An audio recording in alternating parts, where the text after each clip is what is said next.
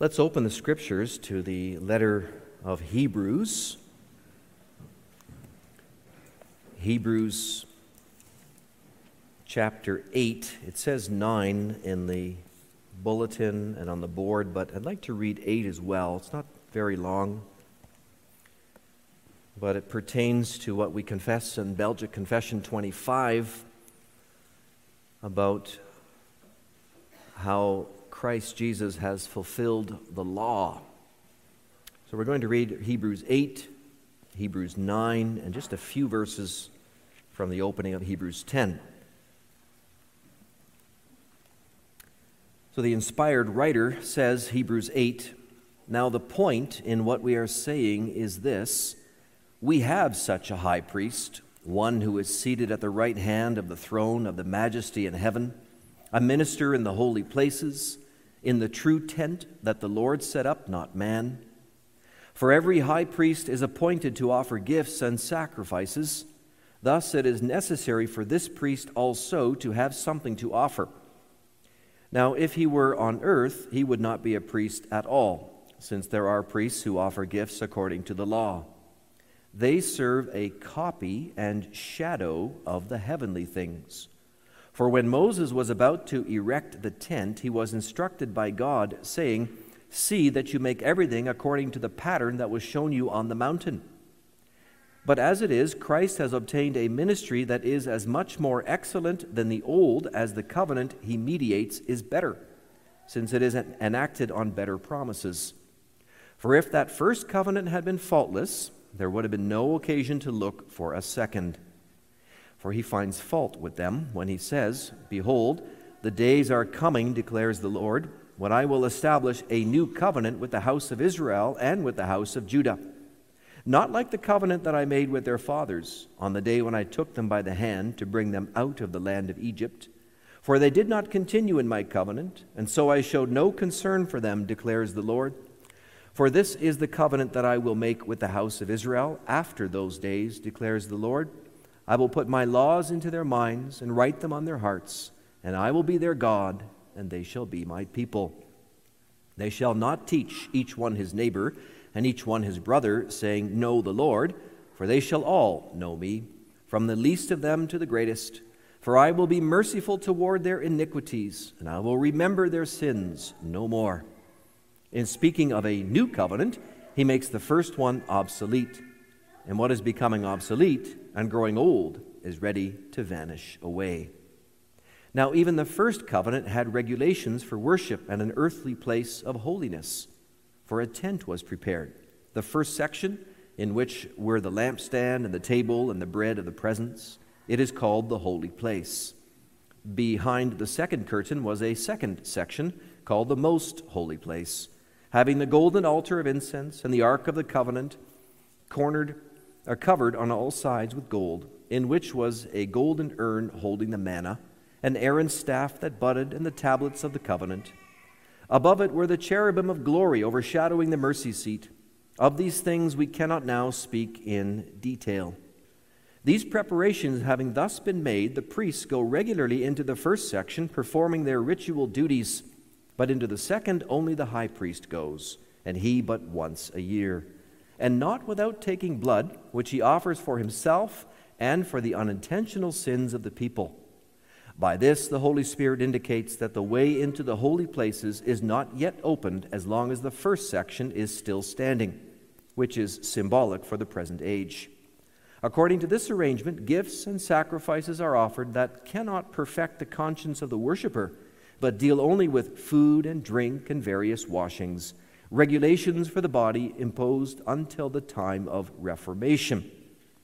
But when Christ appeared as a high priest of the good things that have come, then through the greater and more perfect tent, not made with hands, that is, not of this creation, he entered once for all into the holy places, not by means of the blood of goats and calves, but by means of his own blood, thus securing an eternal redemption. For if the blood of goats and bulls and the sprinkling of defiled persons with the ashes of a heifer sanctify for the purification of the flesh, how much more will the blood of Christ, who through the eternal Spirit offered himself without blemish to God, purify our conscience from dead works to serve the living God. Therefore, he is the mediator of a new covenant, so that those who are called may receive the promised eternal inheritance. Since a death has occurred that redeems them from the transgressions committed under the first covenant. For where a will is involved, the death of the one who made it must be established. For a will takes effect only at death, since it is not in force as long as the one who made it is alive. Therefore, not even the first covenant was inaugurated without blood. For when every commandment of the law had been declared by Moses to all the people, he took the blood of calves and goats with water and scarlet wool and hyssop and sprinkled both the book itself and all the people, saying, This is the blood of the covenant that God commanded for you. And in the same way, he sprinkled with the blood both the tent and all the vessels used in worship. Indeed, under the law, almost everything is purified with blood, and without the shedding of blood, there is no forgiveness of sins. Thus, it was necessary for the copies of the heavenly things to be purified with these rites, but the heavenly things themselves with better sacrifices than these. For Christ has entered not into holy places made with hands, which are copies of the true things, but into heaven itself, now to appear in the presence of God on our behalf. Nor was it to offer himself repeatedly, as the high priest enters the holy places every year with blood not his own for then he would have had to suffer repeatedly since the foundation of the world. But as it is, he has appeared once for all at the end of the ages to put away sin by the sacrifice of himself. And just as it is, is it appointed for man to die once, and after that comes judgment, so Christ, having been offered once to bear the sins of many, will appear a second time, not to deal with sin, but to save those who are eagerly waiting for him. For since the law has but a shadow of the good things to come instead of the true form of these realities, it can never, by the same sacrifices that are continually offered every year, make perfect those who draw near.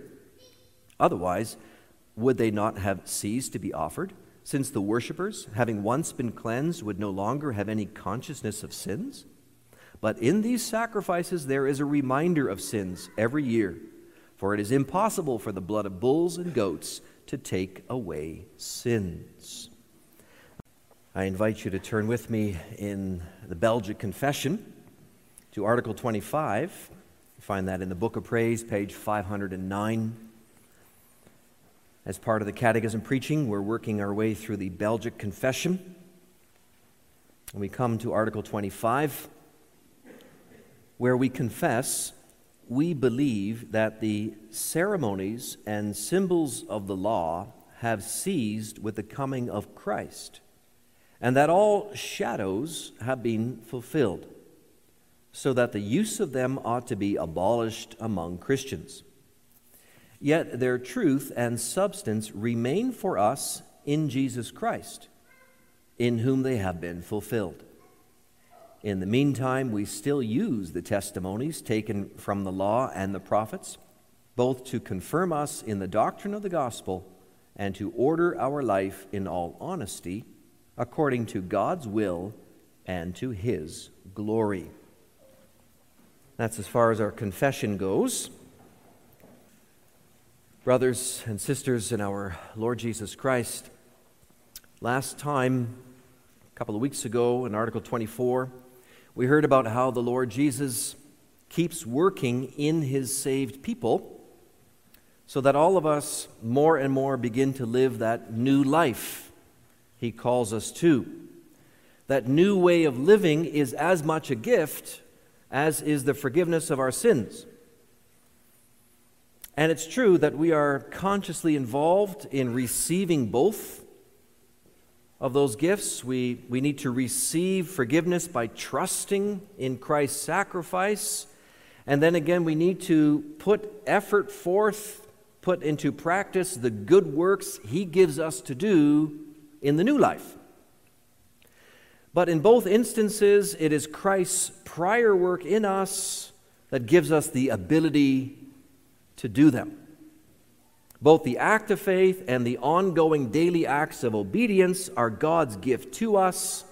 It's His work in us as a gift of Christ our Lord through His Spirit.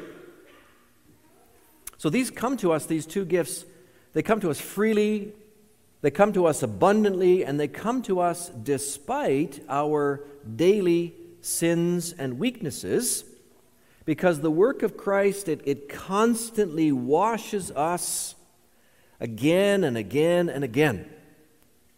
That means we may daily accept His offer of forgiveness in faith and also daily push ahead with obedience without being afraid of condemnation, without the burden that in some way our standing with God depends on how successful we are with our faith and our obedience. No, as we saw, our standing before God depends on one thing only on the Lord Jesus Christ and everything he accomplished. Now, the Belgic Confession made all of that quite clear in Articles 22 through 24. And now it goes on in Article 25 to speak about God's law. And there's a, a, natural connection. The Heidelberg Catechism has it too. After speaking about good works and our sanctification in Article or Lord's Days 32 and 33, the Catechism, you might recall, goes on to speak about the law of God in Lord's Day 34, the Ten Commandments. When we speak about the good works that God commands us to do, when we talk about obeying God's will for our lives, we need to know what that will is. And God presents that will in the Ten Commandments. The, the law of God unveils for us God's will for our lives. That's why the Catechism spends a fair bit of time in the Lord's days explaining each of the commandments. But the Belgic has another aspect to the law question in mind because there are other commandments in the law. There are other laws outside of the Ten Commandments. And the question can easily arise what are we supposed to think of them? What about the laws that we read in Leviticus, the laws of clean and unclean? What about the sacrifices and the feasts which God ordered? What about the worship at the tabernacle and later the temple? What about all the civil punishments for various crimes? All these things God also had commanded through Moses, just as he gave the Ten Commandments. So, why is it that we obey some still today and others we, we do not? Why do babies of believers, like little Edmund here, no longer have to be circumcised? Should we even bother to learn about circumcision and Passover and the tabernacle service? Or should we just ignore all of that stuff? What do all those things have to do with Christ and being a Christian still today? Well, those are some of the questions we hope to look at as I bring you this word of the Lord under this theme. The law of God leads us to Christ. The law of God leads us to Christ. We'll see that the law leads us to know Christ, and the law leads us in following Christ. Article 25 opens up with a, a sentence We believe that the ceremonies and symbols of the law have ceased with the coming of Christ, and that all shadows have been fulfilled, so that the use of them ought to be abolished among Christians. Well, talks about shadows, and we're going to come back to those shadows in a few moments, but we first need to understand how the Belgic Confession is using the word law in this instance. For in the Bible, the word law can mean a few different things. At times, for example, the word law refers to the entire Old Testament. Jesus uses it that way in John 10. Sometimes it's used just to refer to the writings of Moses or the five books of Moses. You have that in the expression the law and the prophets, which Article 25 also picks up in this, uh, the second part. And at other times, the, the word law can just refer to the Ten Commandments proper, what we sometimes refer to as the moral law. And in still other contexts, it refers to the laws that pertain to the tabernacle and the furnishings and all the various feasts. We call those generally the ceremonial laws, having to do with all the ceremonies of the worship. And when you read through the books of Moses, we find also many laws that were for the government of Israel as a separate people, laws to prevent crimes, laws to keep order among the citizens. We call those the civil law. So, whenever you read the word law in the Bible, you do have to pause and ask yourself, hang on, which, which law is being meant here? Well, in our reading of Hebrews 8, which the Belgic draws from, Mostly, the author is referring to the ceremonial law when he speaks about these things called shadows. He uses the word copies. He also uses the word symbols. All of that is a, a way of talking about the ceremonial law. Now, just ahead of diving into those shadows, we should ask does the law given through Moses, and, and here I'm thinking of the entire law, the moral, the civil, the ceremonial, does it have any connection to Christ? Some say that Jesus came to get rid of the law. Some say that the law no longer has any force for us as Christians, that it's finished now in the new covenant. Is that true? Well, listen to what the Lord Jesus says in Matthew 5. Do not think, he says to his detractors, do not think I have come to abolish the law and the prophets. That's the law of Moses, then, in its entirety. I have not come to abolish the law and the prophets, but to fulfill them. Truly, truly, I say to you, until heaven and earth pass away, not an iota, not a dot will pass from the law until it is all accomplished. I haven't come to get rid of the law but to fulfill the law and the prophets. Well, that's just about the strongest connection that you can have between our Savior and the law of God. The Lord Jesus is not negative about the law of Moses, nor is he neutral toward the law as if, well, you know, the law is okay, you can, you can sort of take it if you want. No, no.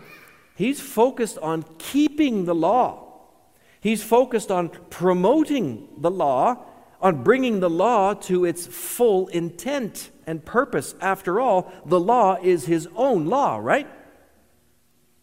We're going to sing that from hymn 16. O come, O come, thou Lord of might.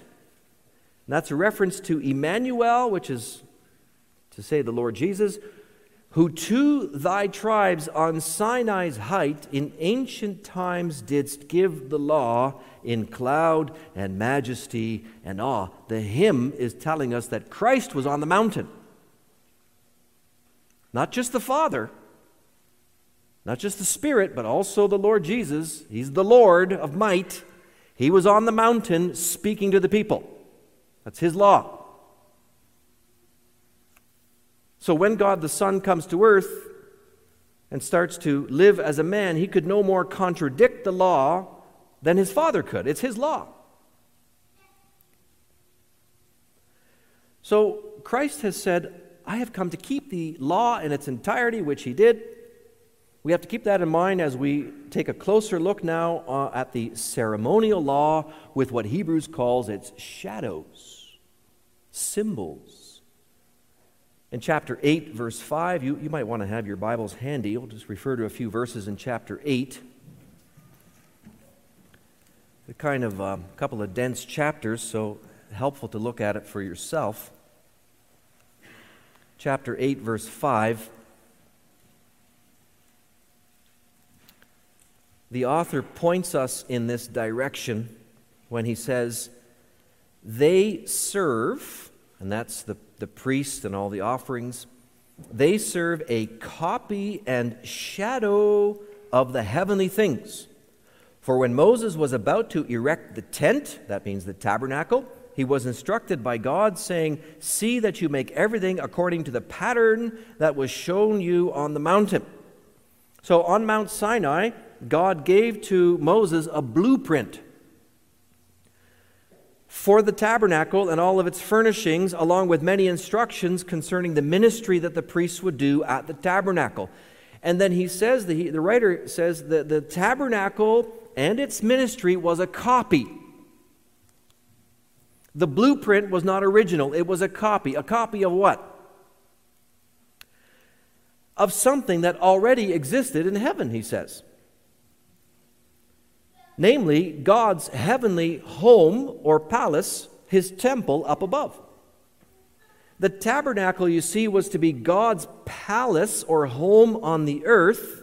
It was to be a symbolic replica of God's dwelling place in heaven. The tabernacle was not itself the glorious reality of God's palace, but it was a shadow that's how the author is using that word. A silhouette of God's throne room, a, a rough sketch, you might say. A small foretaste of the glory that awaited the people when they would eventually get to heaven above. And you see, brothers and sisters, that's why all these ceremonies and symbols and shadows of God's law, the law of Moses, the ceremonial law, that's why they lead us to know Jesus Christ, because Christ Himself is Emmanuel, God with us. Colossians 2 says it quite plainly For in Christ the whole fullness of deity dwells bodily. We know and, and confess, we'll sing it in the Apostles' Creed the Son of God came down from heaven. He entered the womb of Mary, became conceived there by the Holy Spirit, born of the Virgin Mary. He then, literally, as John writes in his gospel, he tabernacled. That's the key word there, linking his work to the work of the tabernacle. He tabernacled among us. Jesus in John 2 even calls himself the temple of God when he said to the Pharisees, Destroy this temple, and I will raise it up again in three days. The ancient temple, tabernacle, was a sketch, a symbol, a shadow of what? Of God dwelling with men. Well, when the Lord Jesus came, when he arrived on earth, there you have the real McCoy, God, the Son of God, dwelling in human flesh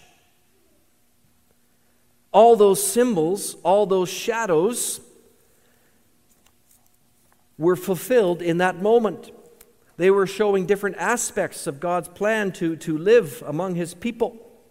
But when the times were full, God came to earth in person, in the flesh, to live with his people. And to this very day, the Lord Jesus does continue to live with his people through the presence of his Holy Spirit. Right? He poured out his Spirit upon the church, upon us. As spirit filled Christians, we are now looking forward to the full climax of God's saving work when God will come to live in person on the new earth with his purified people, where there will be, says Revelation 21, no more temple. No temple is required because the Father, the Son, and the Spirit will dwell with us personally and fully in glory.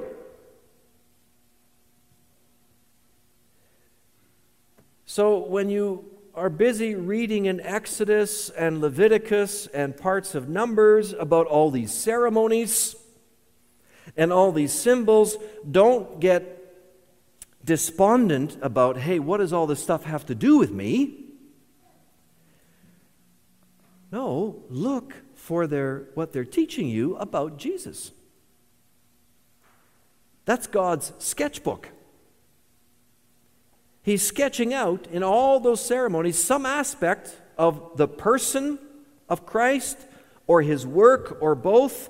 And, and it's going to take some work, okay, to look at the sketches and get something out of it and to learn the lessons, but it's, it's going to pay off those lessons. Just like when you look only at somebody's shadow, if you see somebody's shadow on the wall and you haven't seen the person, it's not quite so clear who you might be looking at.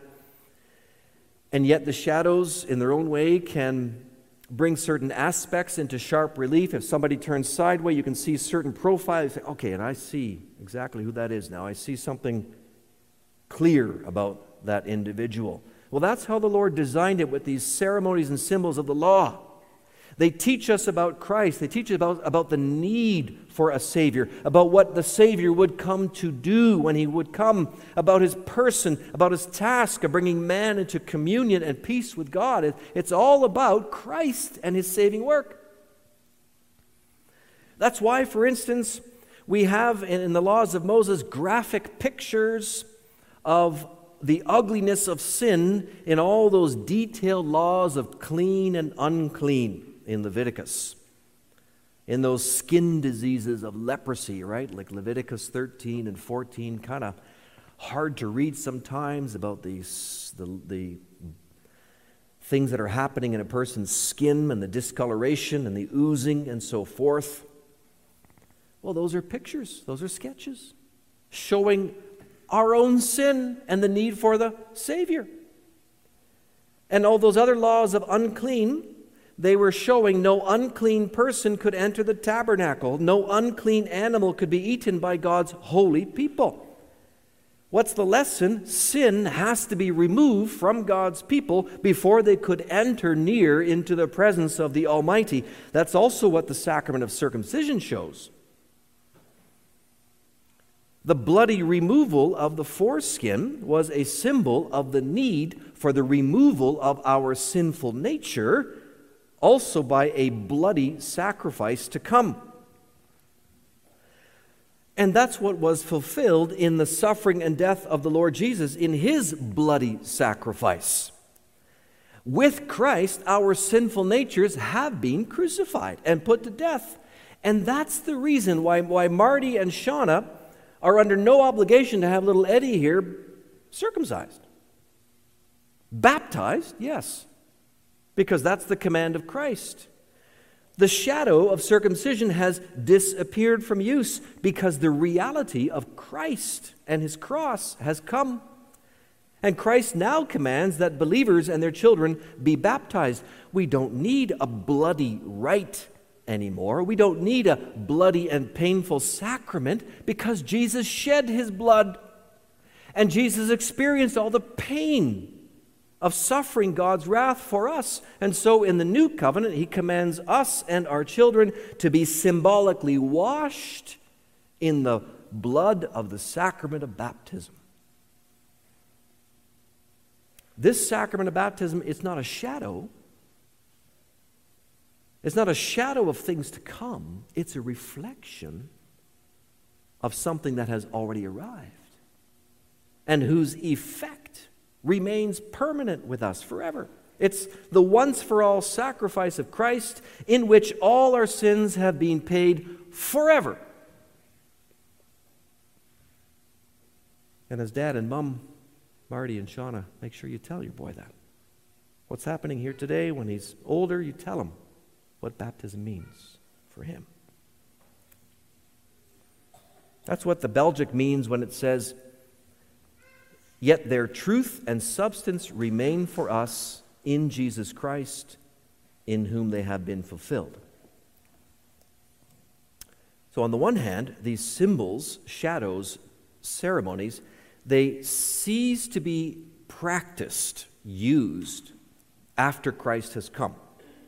After all, if for a time all you could see is a person's shadow on the wall, but then suddenly that person steps into view, you no longer keep looking at the shadow, you, you look at the person, you, you deal with the person, right? Well, the shadow that Hebrews is talking about in our confession was Christ's shadow. So now that Christ has come into full view, we have the reality no longer just a rough sketch. We no longer need to exercise or practice the whole system of symbols and ceremonies that was meant to teach us, to make us ready for the arrival of Christ. Christ has fulfilled the tabernacle system. He's fulfilled every sacrifice. He's fulfilled all the ceremonies. And so we turn our attention to Him directly. We worship and serve and honor Him in spirit and in truth, not in shadow, but in truth. That's why the apostles and the, and the Christians of the New, New Testament era, they moved away from temple worship. They moved away from the priesthood and, and the sacrifices. Those things were not rejected as something unchristian, But precisely because those things had all along pointed to Christ, who the apostles and the Christians knew had come and had completed the task that those things were pointing to, they realized they no longer needed to be used. They had served their primary purpose. And that's one of the problems, for example, with the Roman Catholic Church. It wants to hang on to many of the Old Testament symbols and ceremonies and, and continue to practice them. You probably know that in the Roman church you have priests, you have an altar at the front. What do you do on an altar? You sacrifice on an altar.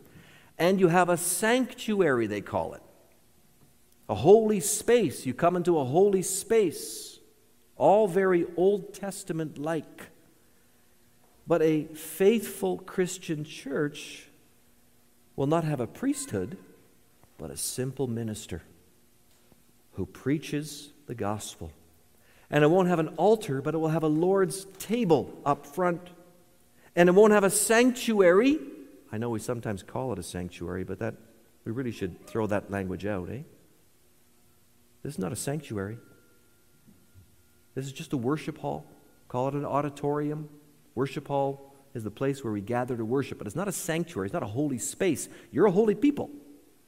The space is not holy. We could be meeting in a barn, be just as fine. Rome has rituals and rosaries, but the Bible calls for faith and prayer without superstition. Rome has pictures and paintings all down their walls to teach the people, very much like the tabernacle and, the temple were covered with symbols but the Bible calls for the pure preaching of the word. We're not under the old covenant. We don't make use of the shadows. The shadows, we set them to the side.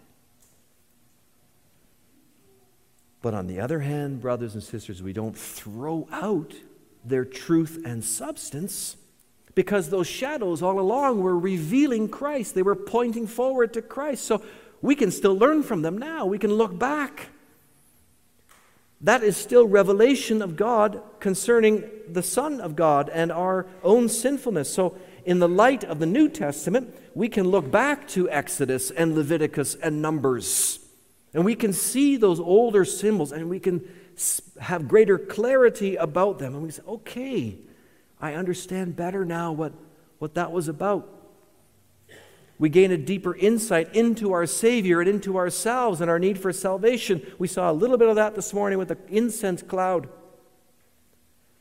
And is that not a great blessing for our faith and for our walk with the Lord? These ceremonial laws, they lead us to know our Savior better, while the moral law leads us in following Christ. Those, those two need to be kept distinct. That sometimes is a mistake people make. They lump together the ceremonial laws and the moral laws, and they say of both of them, both are obsolete. And in doing that, they point to a passage like Romans 8, which we read, Romans 8, verse 13, which calls the old covenant obsolete, soon to disappear. And when they read verse 13, they conclude that as the old covenant faded away, so did all the ceremonies fade away and all the commandments, including the Ten Commandments. That's why, for example, in, in, you find very few Baptist churches or Anabaptist, that's Mennonite churches, or Pentecostal churches, or general community churches. You find very, very few of them that read or teach or mention or promote the Ten Commandments. They're silent on the Ten Commandments because they believe they are passe. They belong to the Old Covenant. And so you find many who confess the name of Christ but do not know the commands, the Ten Commandments. But is that what Hebrews 8 is really teaching? There's no question that this whole section of Hebrews is about the symbols and ceremonies of the law that they cease to be practiced at the arrival of Christ. But look at what he writes in verse 10. chapter 8, verse 10. For this is the covenant that I will make with the house of Israel after those days, declares the Lord. I will put my laws where? Into the trash can. Listen. I will put my laws into their minds, and I will write my laws on their hearts. And I will be their God, and they shall be my people. He's not getting rid of the laws. I will put my laws into their minds. What laws is he referring to? Well, that's the very same laws that he had once commanded Israelite parents in Deuteronomy 6 for those laws to be upon their hearts, for the, for the people to love the Lord their God with all their hearts, and let these commandments be upon your hearts, and teach them to your children so that they're on your children's hearts. Deuteronomy 6, 4 through 6. The moral law is summarized in the Ten Commandments, and it continues to have value and pertinence and relevance for the new covenant. And why would God make this promise and, and, and make such a big deal out of it in, already in, in Jeremiah, where this quotation is from? Why would he announce it here in Hebrews as the, the reality of the new covenant? If God had already commanded in Moses' days that his people take his law into their hearts, why now single it out as an important matter? What's the big issue that he's dealing with? Well, the answer is in verse 7.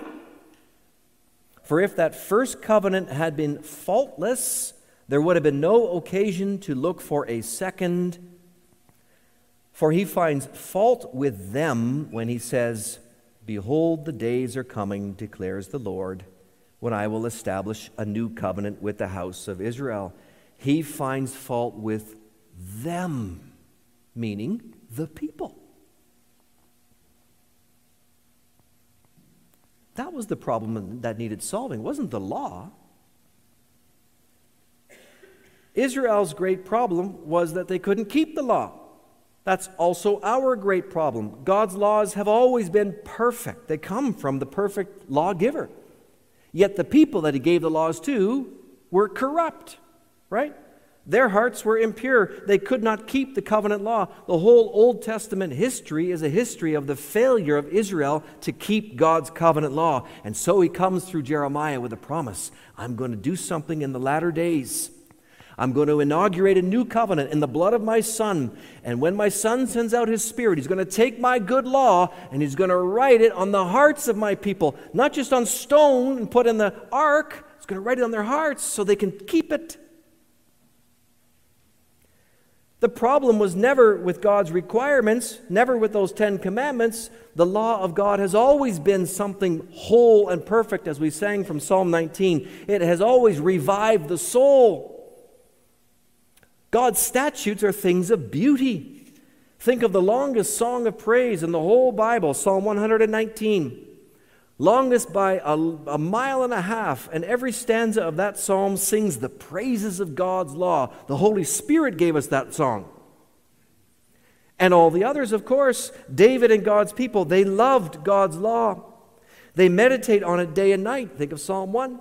The Apostle Paul in Romans 7 is in the same line when he says, So then the law is holy, and the commandment is holy, righteous, and good. The Ten Commandments have always been righteous and holy and honorable and good and flawless, the eternal guide to live as God's people, holy people. The problem was the people couldn't keep them until Christ and the coming of the Spirit.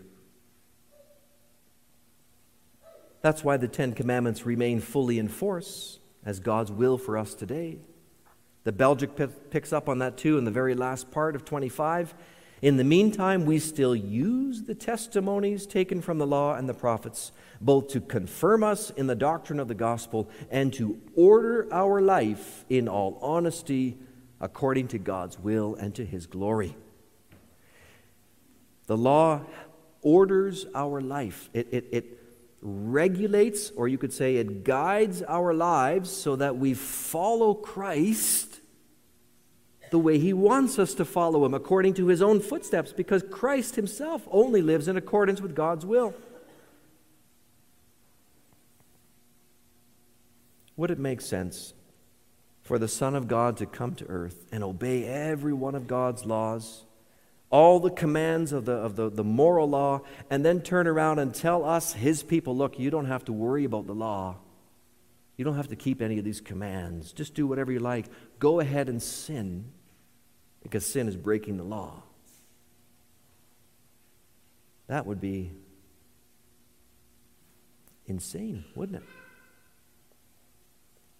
The purpose of Christ in coming is to set us free from sin to make us live in agreement again with God's law. The law shows us the pathway of that freedom. So, brothers and sisters, embrace the law, the, the Ten Commandments. Embrace also the, the symbols and the ceremonies and the shadows for what they teach us about Christ, and then embrace and love the Ten Commandments for what they teach us about following after Christ. The Spirit is writing them on our hearts. If we love the Lord, how can we not love the law of the Lord? As we sang it from Psalm 119, make this our prayer. Direct me in the path of your commands, for I delight in them as my possession. I delight. Let us delight in God's law. Amen.